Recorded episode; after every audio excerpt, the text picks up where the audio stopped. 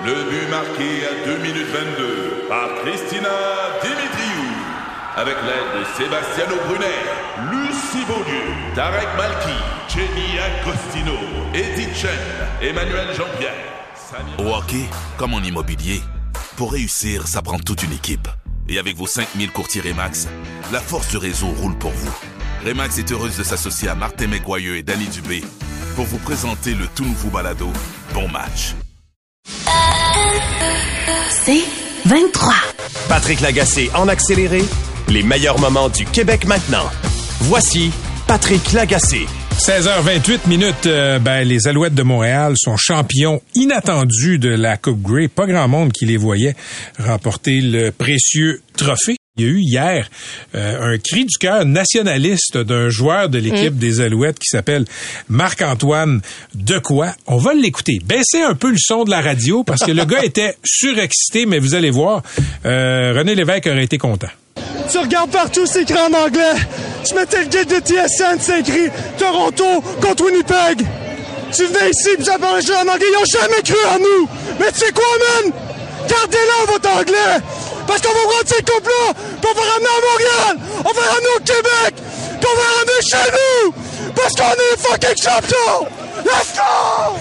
OK, je veux vous entendre là-dessus, camarades, autour de la table. c'est pas tous les jours qu'on voit un athlète professionnel francophone, euh, sérigé, disons, euh, se lever avec sa ceinture fléchée. Non, c'est vrai. Et d'ailleurs, pour les gens qui n'ont pas regardé le match, Marc-Antoine de quoi c'est celui aussi qui a participé à Big Brother Célébrité. Ah, ok. Donc, ça peut envoyer un autre code à d'autres euh, personnes. Mais oui, il était très enflammé. Euh, effectivement, je comprends quand même son émotion, même si aujourd'hui, il est revenu en disant, écoutez, je pense que j'ai pesé fort sur la, la pédale de gaz hier. Euh, tu sais, il y a toute cette émotion qui s'empare de lui. Mais moi, je peux le comprendre parce que euh, il y, a, il y a quelque chose d'assez fascinant de voir que euh, dans quand tu mets le, le, le, le téléguide, là, tu te rends compte que finalement, c'est même pas écrit les Alouettes, c'est écrit euh, que c'est censé être l'équipe de Toronto qui s'en va en finale, qu'on ne chante pas l'hymne euh, national Euh, canadien en français. Non, il, pa- il paraît qu'il y avait des bouts français. C'est ce que Philo m'a dit tantôt. Ah bon, ok, Ouais. ben Mais- mais on cas, sait que lui, ça arrive souvent dans cette ligue-là. Ouais. Clairement pas entendu. Des fois, c'est en français, T'sais, mais c'est plus en. Je, je trouve ça insultant pour la langue de voir qu'il n'y avait pas eu ces efforts-là qui ont été faits à la toute dernière minute. Là, on essaie de rentrer Ligue, Ligue canadienne de football. Je peux comprendre que ça peut être insultant, puis je peux comprendre qu'il ait été blessé. Et c'est correct qu'il ait dit que c'est pas directement contre les Ouais. anglophones qu'il soit revenu sur sa déclaration. MC, t'as dû être content, toi, en tant que séparatiste euh, assumé? On a déjà réglé ça. Ça a l'air que non. Donc, j'ai dit, papa, j'ai voté oui en 95, qu'en 2023, je voterai encore oui. Surtout pas avec... euh, de toute façon, je reviendrai là-dessus plus Oui. tard.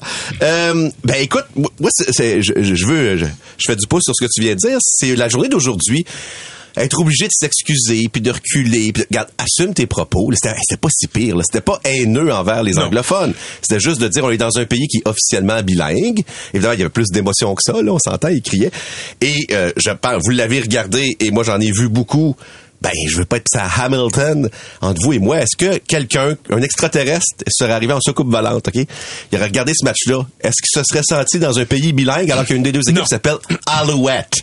Puis Alouette, gentil Alouette, c'est un mot très francophone Ben oui. qui connote... fra- Ben non, il s'en pas Ben, aperçu. c'est Montréal aussi, Donc- la ville, qui est au Québec. Là, je veux dire, euh, Donc- je pense pas mal. nous, tout, tout le monde est au courant de ça, là, qu'on est une ville francophone. Non, non, non, mais c'était à Hamilton Ouais, le match. c'est ça je que le veux sais, dire. mais je veux dire, Hamilton, sont pas, c'est pas des imbéciles. Ça, c'est quoi Montréal? C'est pas des imbéciles, mais c'est- ce sont, tu sais, c'est une ligue qui est institutionnalisée en anglais.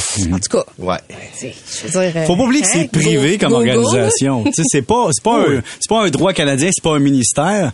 Puis au niveau des faits, nous on est dans une loi où on est un pays officiellement bilingue, mais de fait il y a plus d'anglophones. Mais aux États-Unis, c'est un pays officiellement anglophone, mais qui a beaucoup d'hispanophones. Et donc, tu sais, la NFL n'a pas le respect non plus envers d'autres euh, communautés. Pierre, je, je tu suis, t'es- t'es un- je t'ai mis autour de la table parce que tu es vraiment fort en culture populaire.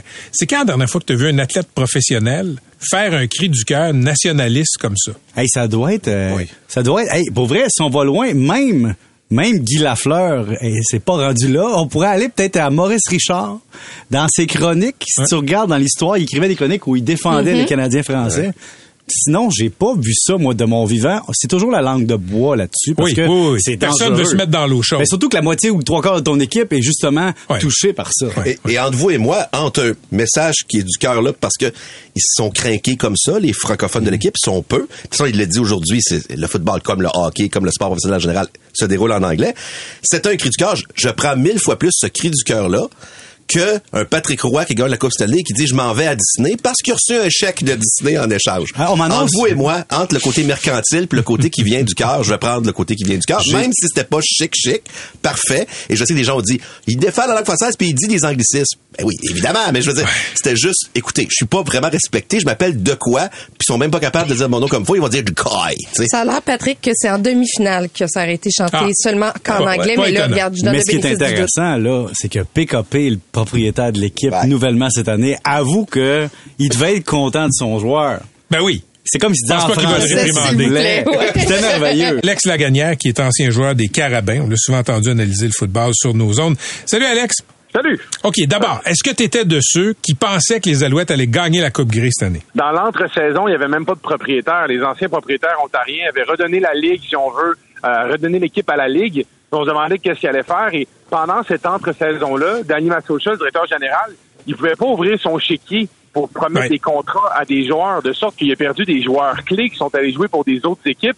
Et on, on donnait pas cher de leur peau parce qu'on se disait, hey, qu'est-ce qu'il va faire? Qui va mettre comme carrière? C'est- C'est qui son entraîneur-chef? Il y avait tellement de questions. Là. Dis-moi, qu'est-ce que tu as pensé justement du cri du cœur nationaliste pro-francophone de Marc-Antoine Decoy? Il me semble que ça détonne dans le sport professionnel. Je moi, je veux le remettre en contexte. Marc-Antoine Decoy, c'est un athlète exceptionnel qui s'est rendu en finale de la Coupe Vanier euh, à l'université avec les Carabins, qui a perdu. Et c'est un gars qui, c'est comme, j'entendais plutôt un gars qui a travaillé toute sa vie. C'est un cycle, le football. Ça commence au mois de janvier, tu t'entraînes, il y a une saison de football, puis la saison de football se termine par une défaite si tu gagnes pas le championnat. Moi, c'était le cri du cœur d'un gars. C'est une bonbonne de gaz que là, on lâche toute la pression. C'est plein de choses que tu veux pas dire dans une semaine de préparation de la, parce que tu veux pas de distraction autre que le match. On dirait que là, toute la pression retombait, puis suis fier de voir un gars parler avec son cœur. Puis j'ai l'impression qu'il y a des milliers de jeunes Québécois et Québécoises qui regardaient cette, cette, cette entrevue-là, ce match-là, qui vont se rappeler de ces joueurs-là pour les années à venir. Merci, Alex. Toujours un plaisir. Ça fait plaisir. À la prochaine. Alex Lagagnère, ancien joueur des Carabins. On l'a souvent entendu en- analyser le football sur nos ondes. Moi, j'ai trouvé ça sympathique, son cri du cœur. Je dois vous le dire. Euh, le gars était surexcité, venait de gagner. Je pense qu'on va le décortiquer de deux façons. Un, c'est vrai, il n'y a pas d'analyste qui voyait les, les Alouettes remporter le trophée. Probablement que ça a été une sorte de facteur de ralliement dans le vestiaire. Hey, les gars, puis il n'y a personne qui croyait en nous. On est là, on va leur montrer. Puis Une scène de lancer compte. ben oui, absolument. Puis lui, comme Québécois francophone, il s'est probablement dit ah ben je suis tanné de voir que tout se passe en anglais ici, en plus du fait que personne n'a cru à nous autres. Et là, ça a donné le cri du cœur qu'on a vu. Mais comme je disais, j'ai rien contre. Au contraire, je suis bien pour. Euh, parce que imaginez le contraire. La Coupe Grey est à Montréal. Tout se passe en français. Excuse-moi, là, c'est la une du Globe and Mail s'ils sont pas capables d'être servis en anglais, les journalistes, les athlètes, les gens des équipes. C'est un scandale national. Quand ça se passe là-bas, they don't even notice. Mais là-dessus, je dois le dire, je, me souviens pas d'un athlète professionnel qui a fait un tel cri du cœur.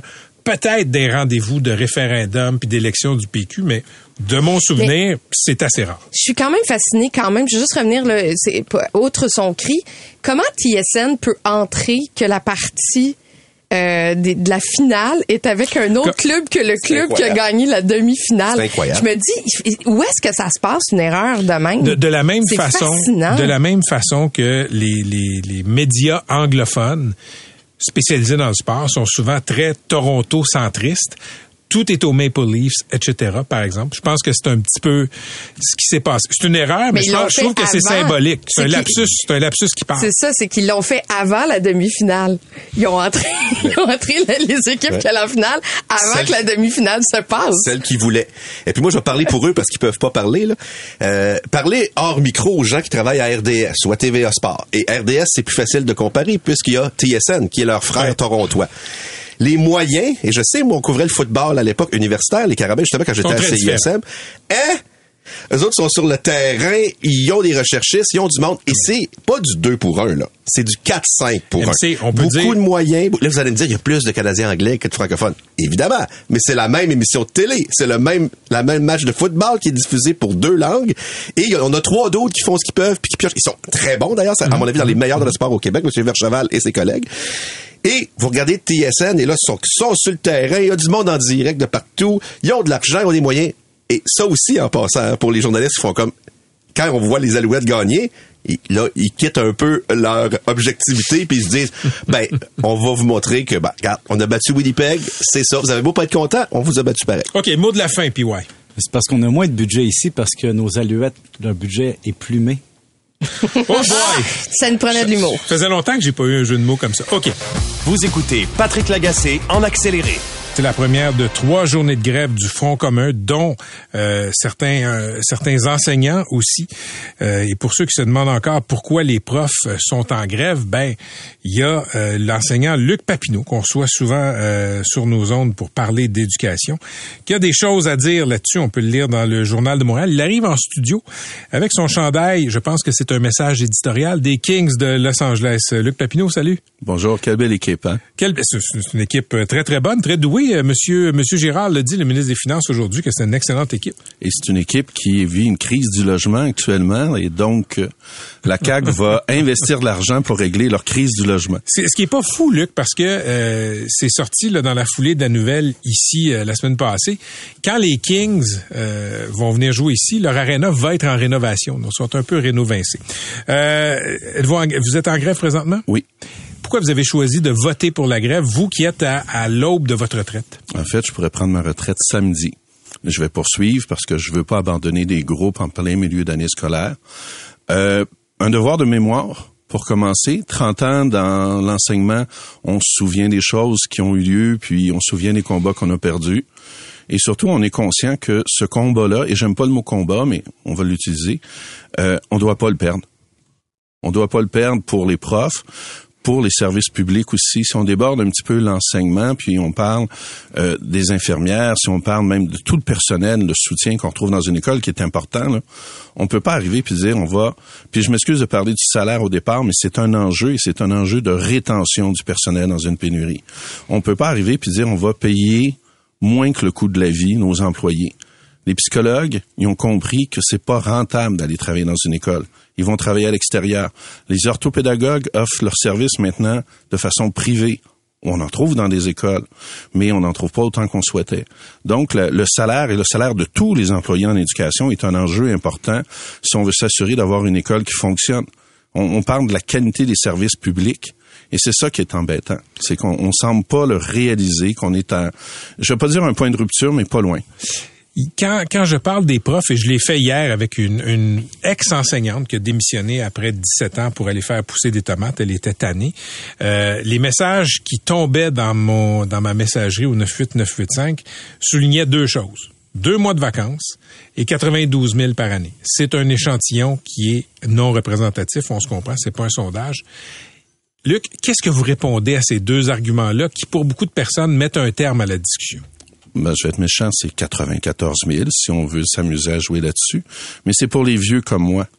Les jeunes, oui, on a amélioré leur salaire d'entrée, mais le salaire des enseignants au Québec est dans la moyenne basse canadienne. Et sans être méchant et faire des comparaisons, le salaire de nos députés provinciaux, ils sont les mieux payés au Canada.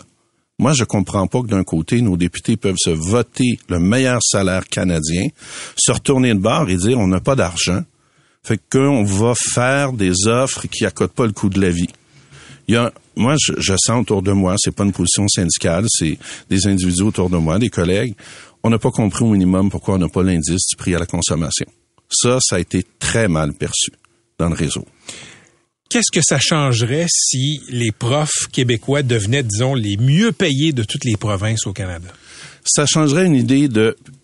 Écoute, ça changerait une, une dynamique, pas maintenant. Mais tu sais, la, la, la, Mme Lebel a dit, ben, je peux pas offrir de service, j'ai pas d'employés. C'est difficile d'avoir des employés quand tu les payes pas correctement. OK? Donc, ça changerait rien dans l'immédiat, ça changerait sur un moyen et un long terme. Ça serait plus facile d'attirer des employés. C'est le même raisonnement en passant qu'a fait M. Legault en disant, si j'augmente mes députés, je vais avoir des meilleurs candidats. OK? Ben, c'est bizarre, on manque pas de candidats pour des élections, mais on manque beaucoup de candidats quand c'est le temps de trouver un prof. OK? Donc, on pourrait attirer de meilleurs candidats. On pourrait garder les candidats. Oui, je pense pas qu'aux profs. Moi, je te dis, je pense à tout le personnel autour des profs qui est là et dont on a besoin. Des secrétaires, des TES, etc. Il en manque. On a besoin de ces gens-là pour nous appuyer. Mais c'est plus intéressant parfois d'aller ailleurs au niveau du salaire puis des conditions. Ça fait, ça fait 30 ans, 31 ans que vous enseignez Mm-hmm. le français au secondaire, Luc Papineau. Qu'est-ce qui a changé dans les conditions dans lesquelles vous faites votre métier il y a 31 ans et aujourd'hui? Il y a la lourdeur de la tâche, ça s'est alourdi, faut pas se leurrer. Quand j'ai commencé, euh, il y avait pas l'informatique, on n'était pas rejoignable, on faisait pas notre propre matériel. Bon, je pourrais en nommer des choses comme ça au niveau de l'alourdissement de la tâche. Il y a la composition de la classe qui a énormément changé. Et moi, j'ai joué, je vais dire, de tous les côtés. J'ai été dans des groupes doués, j'ai été dans des groupes PEI, sciences, douances. PEI, ça, c'est euh, programme international. Oui, oui. J'ai touché à peu près tous les programmes. Et c'est clair que la composition de la classe est un enjeu. Et mais c'est un enjeu dont M. Drainville refuse systématiquement de parler. C'est même pas un enjeu actuellement à la table des négos pour la partie patronale parce que ça va ça veut dire quoi? Euh, revoir tout ce qui est des programmes particuliers etc etc il voudra pas aller là donc on se ramasse avec des groupes très difficiles à gérer Si je comprends bien là, les échos du terrain que j'ai, Luc Papineau, quand vous parlez de composition de la classe, c'est-à-dire que il y a plus de classe régulière. j'aime pas ce que je veux dire, mais des groupes réguliers aujourd'hui, c'est très difficile.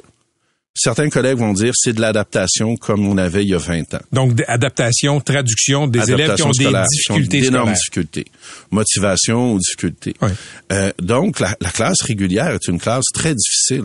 En même temps, on a parfois des élèves dans les classes régulières qui n'ont pas réussi leur français au primaire, mais qu'on va malgré tout euh, monter en secondaire 1 en disant, ben, euh, on peut pas, viens en secondaire 1, mais il a jamais réussi. J'ai des collègues, moi, en mathématiques, qui avaient dans leur groupe des élèves qui avaient jamais réussi leur mathématiques jusqu'en secondaire 3. Ils n'avaient pas réussi au primaire, ils n'avaient pas réussi secondaire 1, secondaire 2. Ils étaient promus en 3. Et c'est comme ça que le système se protège. C'est-à-dire que plutôt que de prendre acte du fait qu'on produit des jeunes qui ont des difficultés scolaires, ben on les fait passer puis ça paraît pas d'un stats. Ça paraît pas d'un stat, mais à un moment donné, il y a un goulot d'étrangle- d'étranglement et il y a aussi ton personnel qui est pas capable à un moment donné de pallier à tous ces, ces manquements-là.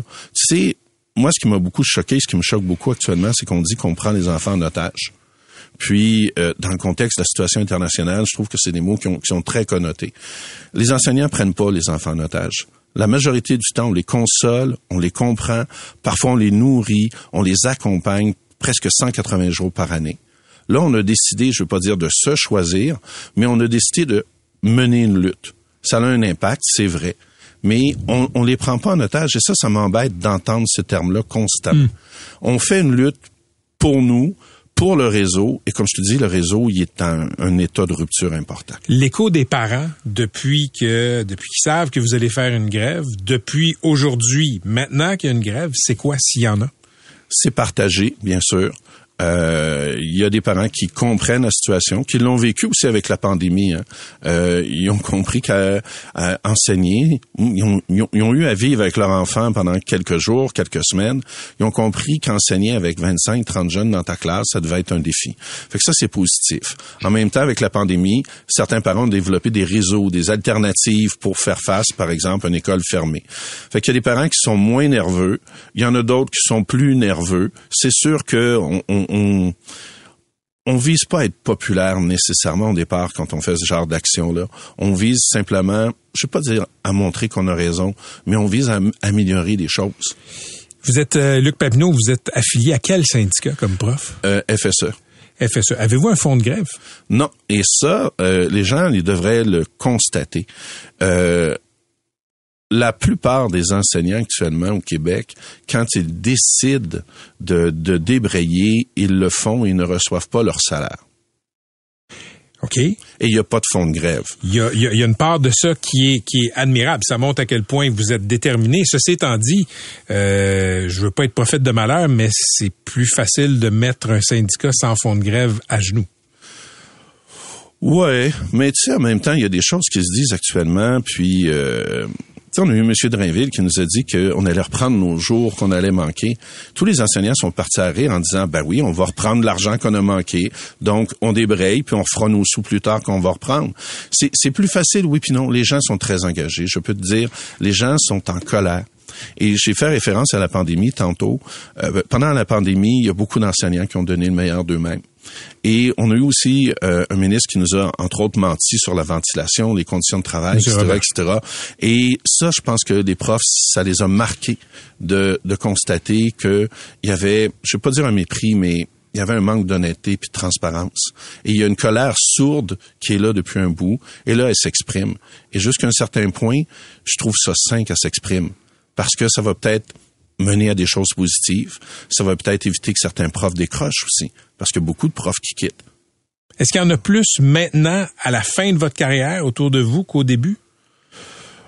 On a des impressions, je le sais. On là, a des de- impressions, c'est anecdotique. Ce que, ce que je peux dire, par contre, euh, et c'est, c'est pas relié aux, aux enseignants directement, on parle beaucoup de mettre un adulte dans la classe ou euh, des non légalement qualifiés. C'est très dur pour eux. Euh, Il y en a pas beaucoup qui restent après un certain temps. Ils trouvent ça très difficile et ils quittent. OK? Ça, ça me faisait penser aux liquidateurs de Tchernobyl où on envoyait des gens pour essayer de De colmater de colmater, tu sais, d'ensabler un réacteur en fusion. Puis on sait qu'on envoie des gens à, à l'abattoir. Fait que moi, je regarde les non lég- légalement qualifiés. C'est difficile pour eux. Ils ont beaucoup mon respect. Euh, en même temps, c'est je veux pas dire handicapant pour une équipe école, mais c'est lourd parce que les- nous, on se sent responsable de ces gens-là. On n'a pas envie de les voir en détresse. On n'a pas envie que leurs jeunes non plus soient en détresse. Fait que ça nous alourdit notre tâche de façon indirecte. Est-ce qu'il y a plus de gens qui quittent? Des jeunes, oui. On le voit. Statistiquement, c'est démontré. Puis, et je les comprends. Je ne reviendrai pas en enseignement aujourd'hui si j'étais un jeune. Merci d'avoir été avec nous. Merci. On aura l'occasion de se reparler. C'était Luc Papineau, enseignant au secondaire depuis 31 ans, aujourd'hui en grève. Patrick Lagacé en accéléré, les meilleurs moments du Québec maintenant. Voici Patrick Lagacé. Ben, il y a un nouveau sondage qui donne des intentions de vote euh, assez euh, surprenantes, ben, non, peut-être pas surprenantes, qui donne le sourire au Parti québécois si des élections étaient tenues aujourd'hui. Mais 30 des Québécois voteraient pour le Parti québécois et euh, le chiffre pour la CAQ, c'est 23 On va écouter François Legault qui a réagi aujourd'hui aux résultats de ce sondage. Les Québécois euh, sont fâchés contre moi et euh, je vais essayer de faire mieux pour regagner euh, leur confiance. Quelles erreurs vous avez fait? Quelles erreurs vous avez fait? Quelles erreurs? Ben, je ne veux pas commencer à jouer à l'analyste, là. C'est un ensemble de raisons. Celui qui caracole en tête des sondages s'appelle Paul Saint-Pierre Plamondon. Il est chef du Parti québécois. Il est au bout du fil. Monsieur Saint-Pierre Plamondon, bonjour. Bonjour. Comment vous avez réagi ce matin en voyant les résultats de ce sondage-là? Ben, comme à chaque fois qu'il y a un nouveau sondage, on agit avec prudence. Euh, en politique, euh, mieux vaut être modeste en sachant qu'il y a plusieurs sondages, qu'il y a plusieurs années devant nous euh, également avant le scrutin de 2026. Donc, euh, c'est encourageant. Les gens nous encouragent à continuer le travail qu'on fait, donc on n'a pas de raison de changer notre style, de changer notre approche, mais il faut être conscient qu'il y a encore beaucoup de travail devant nous, notamment parce que ce que ce sondage-là indique aussi, c'est que trois quarts des Québécois souhaiteraient un changement de gouvernement.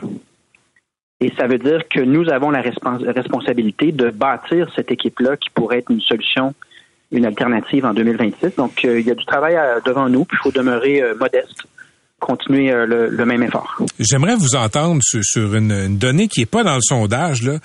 Mais écoutez, il y a un an, on a eu le gros sondage qui était l'élection, qui a consacré un nouveau gouvernement de la CAQ avec euh, une super majorité. Un an plus tard, c'est le virage à 180 degrés. L'humeur des gens a complètement changé. Qu'est-ce qui explique que les Québécois ont à ce point changé d'idée face à la CAQ, d'après vous? Je ne sais pas, c'est. euh, on n'a pas de, de ressources. euh, je laisse l'analyse à ceux qui sont spécialisés dans ce genre d'analyse-là. Mais en politique, euh, on récolte toujours ce que l'on sème sur le moyen long terme. Euh, on peut gagner une journée, perdre une journée, mais c'est pas ça qu'il faut regarder. Il faut regarder euh, la, la, constance, la qualité des prises de position, les conséquences que ça a sur la population. Donc c'est pour ça que j'en parlais à mon équipe aujourd'hui. On a une toute petite équipe, puis je disais euh, peu importe les sondages qui nous attendent, parce qu'il y aura des sondages à la hausse, mais il y aura probablement aussi des fluctuations à la baisse. Concentrons-nous sur ce qu'on produit, sur la qualité la pertinence de ce qu'on fait. Puis laissons de côté un peu les, sondages. Euh, en tout cas, eh, on va essayer de se laisser le moins possible influencer. Euh, puis du côté de la CAC, c'est à eux de répondre aussi. Hein, C'est-à-dire que ils prennent leurs décisions, c'est à eux de, tirer les conclusions.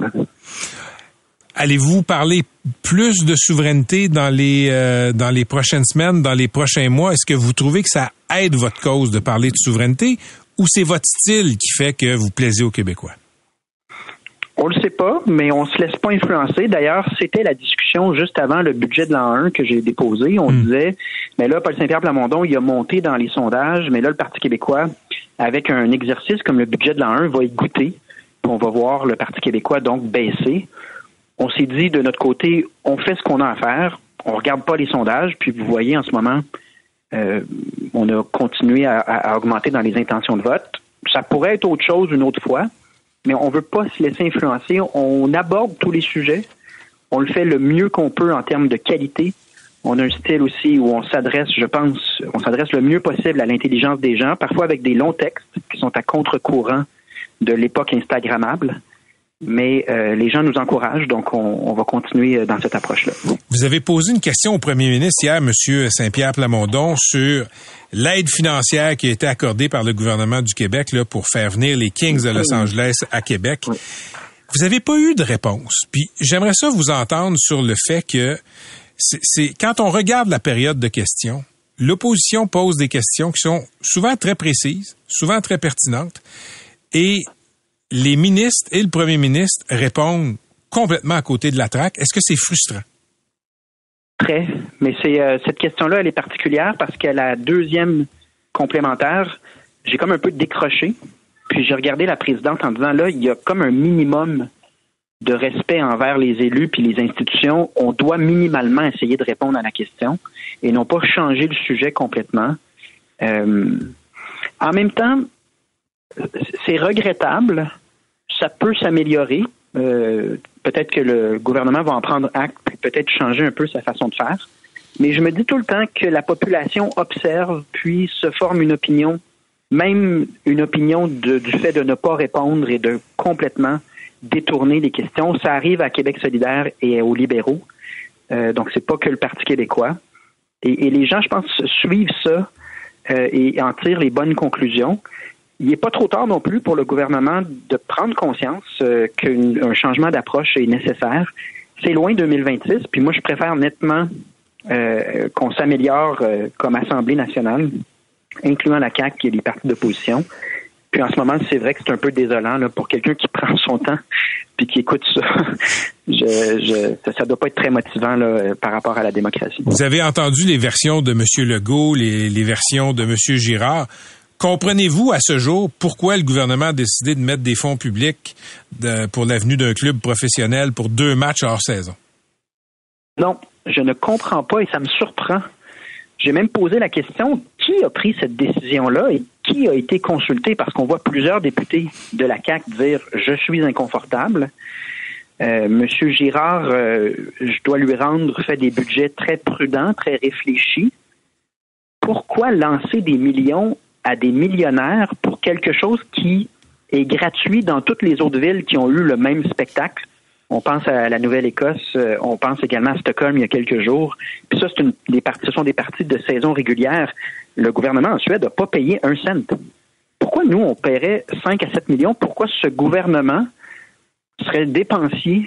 Euh, on n'a pas eu d'explication et euh, ça a pris de l'espace parce que c'est toujours euh, inacceptable quand on vraiment dilapide des fonds publics, quand il n'y a pas d'explication euh, pour quelque chose que je pense qui est bien. Là, moi, j'ai rien contre les Kings de Los Angeles, mais je ne pense pas qu'on avait à payer à même les fonds publics des millions de dollars pour ça. Ça n'a aucun sens. Avez-vous une théorie? J'en ai plusieurs, puis elles sont contredites à tous les jours par ce qu'on apprend dans les médias. Euh, j'aime- mieux pas commenter les affaires internes de la CAC parce que la vérité, c'est que j'ignore absolument tout de ce qui se passe à l'interne. Mais ça demeure un mystère pour bien des gens parce que le plus simple, ce serait de dire, écoutez, on a bougé trop vite et on va se rétracter là-dessus, puis c'est tout. Puis dans quel cas, moi, comme parti d'opposition, on changerait de sujet. Là. Il y a des choses, il y a, il y a plein de choses en, en ce moment à discuter. Euh, il y a aussi ce- cet entêtement à nous expliquer que c'est justifié de dila- dilapider 5 à 7 millions de dollars pour Anzé Kopitar qui gagne 10 millions par année. Tout ça est un mystère, euh, mais ça leur appartient, j'en- sais pas plus. OK, je vous ai vu euh, en photo sur une ligne de piquetage aujourd'hui. On sait que les gens du secteur public euh, sont en grève. Et, et je me demandais, c'est pas un pari un peu risqué pour un chef de l'opposition qui pourrait devenir premier ministre? Parce que vous pourriez être dans cette position un jour de négocier avec le secteur public. Là. Oui, mais en même temps, je suis certain que c'est inacceptable d'appauvrir les travailleurs de l'État et c'est bel et bien de ça dont il est question. Environ le trois quarts des travailleurs visés, l'offre sur la table, ça implique d'être nettement en deçà de l'inflation. Ce sont les mêmes personnes qu'on appelait les anges gardiens, les mêmes personnes qu'on louange au niveau du système d'éducation, des gens qui travaillent dans des circonstances qui sont loin d'être évidentes, dans des missions fondamentales, c'est-à-dire éduquer nos enfants, soigner notre monde, faire en sorte que les missions de l'État sont atteintes. Leur dire on va vous appauvrir, je suis certain que c'est inacceptable. Je serai plus prudent si le gouvernement est de bonne foi, commence avec une offre initiale qui n'est pas l'appauvrissement de nos travailleurs et que là, il y a des discussions à, huis clos comme ça devrait. Puis là, chaque parti ben, fait, euh, fait, fait les représentations qu'il a à faire. Là, je vais être net- nettement plus prudent. Mais là, il y a deux dynamiques. On essaie d'appauvrir le trois quarts de ces travailleurs-là et on négocie sur la place publique du côté du gouvernement de manière inquiétante. Parce que quand on veut éviter des grèves, parce qu'en ce moment, ce sont les parents qui paient le prix, là, quand on veut éviter une grève, on fait pas du, du spectacle sur la place publique. Ce qu'on fait, c'est qu'on intensifie les efforts aux tables de négociation. Ce n'est pas l'information qu'on a. Le gouvernement a été, somme toute, assez lent, assez prudent. Et là, on est rendu à l'étape de la grève, puis c'est tout le monde qui en paie la note. Donc, je, oui, je me permets d'intervenir parce que ça me semble évident euh, qu'il faut que le gouvernement arrive avec une offre qui respecte les travailleurs et une volonté d'arriver à un- à un résultat rapide pour pas qu'on soit pris dans des grèves pour encore euh, plusieurs semaines. Dernière question, précisément, euh, quel, quel pourcentage d'augmentation, selon vous, serait juste? c'est là que faut, faut- justement, il faut que je sois juste comme, comme élu. Là. Ne pas appauvrir les travailleurs, c'est minimalement 13 sur 5 ans. Si on regarde les projections en inflation, là, les projections de la Banque du Canada. C'est peut-être 14% parce que des fois, on est trop optimiste, on se dit que l'inflation va se résorber, puis c'est pas tout à fait ça qui arrive. Il y a des spécialistes, mais ça tourne autour du 13 En bas de ça, c'est un peu insultant de dire notre offre, c'est de vous appauvrir. Une fois que il n'est plus question d'appauvrir des travailleurs essentiels à nos vies, je vais laisser les partis négocier, puis je ne pense pas que c'est mon rôle de jouer au gérant d'estrade en lançant des chiffres. Ce que je déplore en ce moment, c'est qu'on est trop loin, on est rendu déjà dans une situation de grève, et l'offre sur la table, c'est toujours, encore et toujours, d'appauvrir ces gens-là. Ça, je pense que c'est inacceptable et que le gouvernement doit faire un pas en avant en garantissant qu'il n'y aura pas d'appauvrissement. Merci d'avoir été avec nous. Je vous souhaite une bonne soirée, M. Saint-Pierre Plamondon. À une prochaine. À la prochaine. C'était Paul Saint-Pierre Plamondon, le chef du Parti québécois.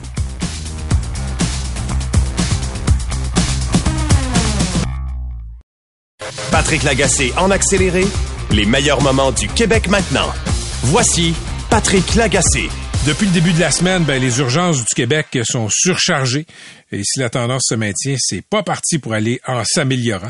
On le sait, traditionnellement, historiquement, nos, euh, nos salles d'urgence n'ont pas beaucoup de résilience. On va décortiquer toutes les raisons qui expliquent cette surcharge actuelle avec Dr Gilbert Boucher, président de l'Association des spécialistes en médecine d'urgence du Québec. Docteur Boucher, bonjour.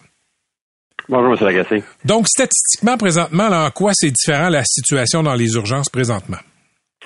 Mais c'est une journée extrêmement difficile. Nous, on le voit depuis 5-6 jours, les statistiques montrent que ce qui est différent cette fois-ci, c'est que c'est vraiment la grandeur de l'île de Montréal, c'est dans la couronne nord, c'est sur la rive sud, ça va jusqu'à Joliette. Là. Beaucoup d'urgences, presque tout le monde est en haut de 150 même des 200 Les équipes ont excessivement de difficulté là, à, tenir le fort et à s'occuper des patients les plus malades qui rentrent à tous les jours. On a commencé la journée ce matin à 149% On est rendu cet après-midi, c'est 152, 153. À tous les jours, il y a 10 000 patients, 2000 ambulances presque qui débarquent dans nos urgences, puis il faut s'en occuper. C'est pas parce qu'on est plein qu'on peut fermer nos portes. Quelles sont les raisons qui expliquent ça? Ben, il y a plusieurs choses comme d'habitude, mais c'est sûr que nous, depuis quatre à six semaines, on les voit. les virus respiratoires ont commencé, puis on est encore loin. On parle même pas de l'influenza pour lequel on se fait vacciner en ce moment, mais depuis quatre à six semaines, il y en a plus, ça l'augmente. On le voit aussi, le nombre de patients qui occupent des lits, qui n'ont pas besoin d'être dans les hôpitaux, est très élevé, là, presque 13-14% dans plusieurs régions du Québec. Puis finalement, il y a la grève cette semaine. C'est sûr que ça vient pas nous aider. Comment la grève amplifie, disons, euh, la, la- la surcharge comme ça dans les urgences? Il y a vraiment deux aspects. là. La fermeture des écoles, c'est sûr qu'on a beaucoup de soignants qui ont des jeunes enfants puis qui, qui, qui s'en occupent. là. Oui, ils trouvent des manières alternatives, mais il y en a quand même qui peuvent pas rentrer au travail. Puis l'autre chose, c'est que les services essentiels, oui, sont très bien respectés, l'urgence, les soins intensifs, mais il faut comprendre que les patients qui sont alités à l'urgence attendent des lits de patients qui sont à l'étage. Ces patients-là attendent des évaluations souvent psychosociales, de la physiothérapie, d'autres services, d'être placés, le service à domicile. Alors, c'est toutes des choses qui, le moindrement que ça tourne au ralenti, nous, ça nous affecte à l'urgence parce que le flot hospitalier est entravé. Ça cause beaucoup de problèmes en ce moment. Donc, par effet domino, il y a des services euh, qui sont pas visés par la loi sur les services essentiels, disons, ou pas complètement. Ben, il y a un effet jusqu'aux urgences où là, ben, évidemment, la loi s'applique, il faut soigner tout le monde. Oui, mais il faut comprendre aussi que ça, nous, ça fait déjà deux, trois mois qu'on est toujours à 100% On est toujours au maximum. On est toujours en train de- d'arranger les choses au quart de tour. Fait que le moindrement qui qu'on met un petit peu de sable dans l'engrenage, ça devient extrêmement problématique. C'est sûr que bon, il y a encore beaucoup de gens qui viennent à l'urgence, mais c'est ça aussi qui nous fait peur. là. Les P4, P5, il y en a tant, il y en a quand même pas beaucoup qui viennent nous voir. Alors c'est des cas des P2, P3, des gens quand même très malades. Puis malheureusement, c'est ces gens-là qu'on est obligé de mettre dans les salles d'attente qui attendent des heures et des heures parce qu'on n'a pas de personnel pour s'en occuper. C'est quoi votre conseil pour les gens qui se sentent pas bien présentement et qui pensent à aller à l'urgence? Oui, mais ça, c'est toujours euh, c'est toujours quelque chose qu'il faut faire attention, mais effectivement, si vous avez un petit bobo puis vous pensez être capable d'attendre deux, trois jours pour aller à la clinique, s'il vous plaît, faites-le parce que les chansons qu'on vous verra pas de toute façon à l'urgence. On va vous enregistrer, mais vous allez attendre de nombreuses heures. D'un autre côté, si vous sentez vraiment pas bien, les douleurs à la poitrine, les, faiblesses d'un côté ou l'autre de votre corps, on l'a vu là dans les années dernières, des patients avec des AVC ou des crises cardiaques qui se présentaient beaucoup trop tard dans nos urgences, puis on ne peut plus faire grand-chose pour Alors c'est important. Si les gens ne se sentent pas bien, venez aux urgences. Notre rôle premier, c'est de s'occuper de vous, puis vous allez toujours passer devant tout le monde, heureusement ou malheureusement, mais ça reste que c'est notre mission première, puis c'est pour ça qu'on travaille à tous les jours. Pour qui présentement la surcharge euh, euh, aux urgences est-elle plus dangereuse en type de patient? Faut pas se le cacher, c'est souvent malheureusement le patient qui est dans la salle d'attente. Alors la, la position la plus difficile en ce moment à l'urgence, c'est l'infirmière de triage, parce que le triage c'est fait pas pour savoir si vous allez être vu, mais bien quand vous allez être vu. Puis malheureusement, avec les temps d'attente puis la congestion qu'on voit en ce moment, c'est souvent est-ce que le patient va être vu ou non? Alors on se trouve à mettre des patients avec des douleurs thoraciques, avec la difficulté à respirer, des fois avec des saignements dans les salles d'attente parce qu'on a juste pas de place. C'est pas les plus malades, mais c'est les prochains malades. Alors, c'est ces gens-là qui, c'est toujours là qu'on a peur de manquer des choses, parce qu'une fois que vous êtes rentré dans l'urgence sur une civière, là, il y a un meilleur monitoring qui est possible, même si les ratios sont explosés en ce moment, là, parce qu'on n'a pas, on, on manque vraiment beaucoup de personnel. Docteur Boucher, je, je vous écoute parler depuis quelques minutes là, et si on enlève toute la question de la grève, j'ai l'impression qu'on pourrait prendre cette entrevue-là puis la diffuser euh, en 2024, en 2025, puis on pourrait l'avoir diffusée en 2017 puis en 2016. C'est comme s'il n'y a rien La- qui changeait jamais. Les, les prochaines années, c'est c'est une question très difficile. Nous, en, en urgence, on essaie toujours de penser à la prochaine semaine. Euh, on va essayer, on, on va essayer de passer à travers le- le- l'influenza. C'est sûr que le- le nouveau projet de loi 15 avec l'agence Santé Québec, pour nous, c'est important que les, médecins puis les, les gestionnaires, on travaille ensemble. C'est le travail d'équipe. C'est ça qui a bien fonctionné avec la cellule de crise. De savoir que tout le côté médical se fait exclure de ça, des fois, ça nous fait peur. On croit en travail d'équipe, on croit en trouver des solutions, mais pour ça, il faut se parler. Euh, on verra qu'est-ce que ça va donner. Je suis certain qu'on va avoir l'occasion de s'en reparler au cours des prochaines semaines, euh, prochains mois. Merci d'avoir été avec nous. Je vous laisse retourner euh, à vos patients, docteur Boucher. Merci, M. Lagacé. À la prochaine. Docteur Gilbert Boucher, président de l'Association des spécialistes en médecine d'urgence du Québec. Vous écoutez les meilleurs moments du Québec maintenant. Notre amie Katia Gagnon est là pour sa chronique hebdomadaire. Et euh, Katia, t'es aussi, en plus d'être journaliste à la presse, t'es aussi une autrice. T'as écrit plusieurs livres et t'es allée à plusieurs salons du livre. On va commencer par des anecdotes. Euh, c'est quoi être au salon du livre quand on Ah. est une autrice comme toi? Ah, écoute, c'est un gros exercice d'humilité, je te dirais. Pourquoi? Ben parce que souvent, moi, ça m'est arrivé une fois. Bon, j'avais écrit un livre avec euh, sur les enjeux de santé mentale avec mon ami Hugo Meunier. Donc, on arrive au Salon du Livre de Québec, on est tout content. C'est la première fois qu'on va au Salon du Livre. hein? Ha, ha, ha, on va avoir du monde à notre kiosque. Donc, on était situé à côté de Sœur Angèle. Alors, la file pour Sœur Angèle masquait complètement notre kiosque. Fait que vous étiez même pas visible des passants. on n'était plus visible. Donc, tu sais, ça m'est arrivé une fois d'être à côté de Ricardo. C'est le même, tu sais, c'est le un phénomène, tu sais, d'auteurs blockbuster, là. Puis je te parle pas juste de livres de recettes, là, tu sais, euh, Michel Par exemple, ou ou des, des gros auteurs, là. Euh, c'est quelque chose. Puis là, toi, quand tu écrit ton livre, tu es content de ton livre. Il y a des gens qui viennent te voir. Il y en a un, un de temps en temps, mais c'est un exercice d'humilité. Mais ce qui est le plus réjouissant comme auteur, euh, Patrick, dans les salons du livre, moi, je trouve, c'est la présence des enfants, des jeunes, euh, qui entrent en contact peut-être pour la première fois tu sais, avec cet objet euh, fascinant qui est le livre. C'est réjouissant quoi? Parce que leur enthousiasme est euh, communicatif, Ah, ils sont cute, ils courent partout, ils, ils harcèlent les parents pour qu'ils leur achètent des livres. Ils font la file pendant une heure pour une dédicace de, mettons, India Desjardins ou, euh, tu sais, c'est cute au bout, ils sont tous énervés. Bon, euh, cette année, euh, malheureusement, cet aspect-là est un petit peu compromis à cause de la grève des profs. Là, On- euh, le recherchiste, euh, l'efficace recherchiste des émissions me, me, me tend un article du Devoir qui dit que 18 000 vil- visites d'élèves sont compromises à cause de, de cette grève, ce qui est, ce qui est très triste. Ah, parce qu'il y allait avec les Oui, classes. il y allait avec les classes. C'est des autobus complets de classes qui débarquaient au Salon du Livre. Donc ça, c'est c'est triste, mais le salon euh, euh, prévoit beaucoup d'activités euh, pour les jeunes. Euh, il y a une zone manga, il y a des lectures à voix haute, il y a un mur des illustrateurs. On se fend en quatre pour les jeunes parce que je ne te cacherai pas qu'à l'heure des téléphones intelligents, des Netflix et des jeux vidéo, ben c'est pas évident de convaincre les jeunes de se mettre à la lecture. Mettons que la compétition est Oui. forte. Euh, puis lire, ben ça demande pas mal plus de jus de cerveau que de s'écraser devant une série télé, aussi excellente soit-elle. Puis je plaide coupable, là, il y a ben des fois où je me suis dit, Ouf, non, pas sûr que ça me tente de lire ce soir. Donc je comprends les jeunes. Alors c'est pour ça que cette tendance qui est apparue sur TikTok il y a quelques années, la tendance BookTok, hashtag BookTok. Parler de livres sur TikTok. Exactement. Ok. BookTok, c'est comme un club de lecture, là, c'est à l'ancienne, mais moderne. Donc, c'est des jeunes, des jeunes, de, des gens de tous les âges, mais il y a des jeunes qui partagent leur coup de cœur littéraire. Bon, évidemment, c'est TikTok. On est dans des vidéos, euh, pas longs. On est dans du rythme. Il y a de l'humour, il y a de l'émotion, mais c'est un langage qui parle aux jeunes. C'est très créatif, c'est vraiment euh, intéressant. J'ai regardé ça un peu aujourd'hui. Donc, il y a beaucoup de filles, euh, de jeunes filles, donc euh, qui se filment pleurant après avoir lu un livre.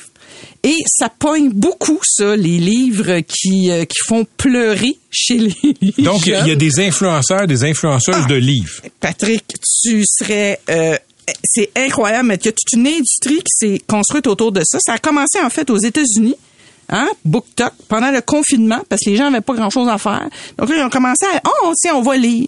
Puis là, on va se faire des petites vidéos. Alors maintenant, on est à 2 milliards d'utilisateurs, 2 milliards d'utilisateurs, 112 milliards de vues pour le hashtag BookTok.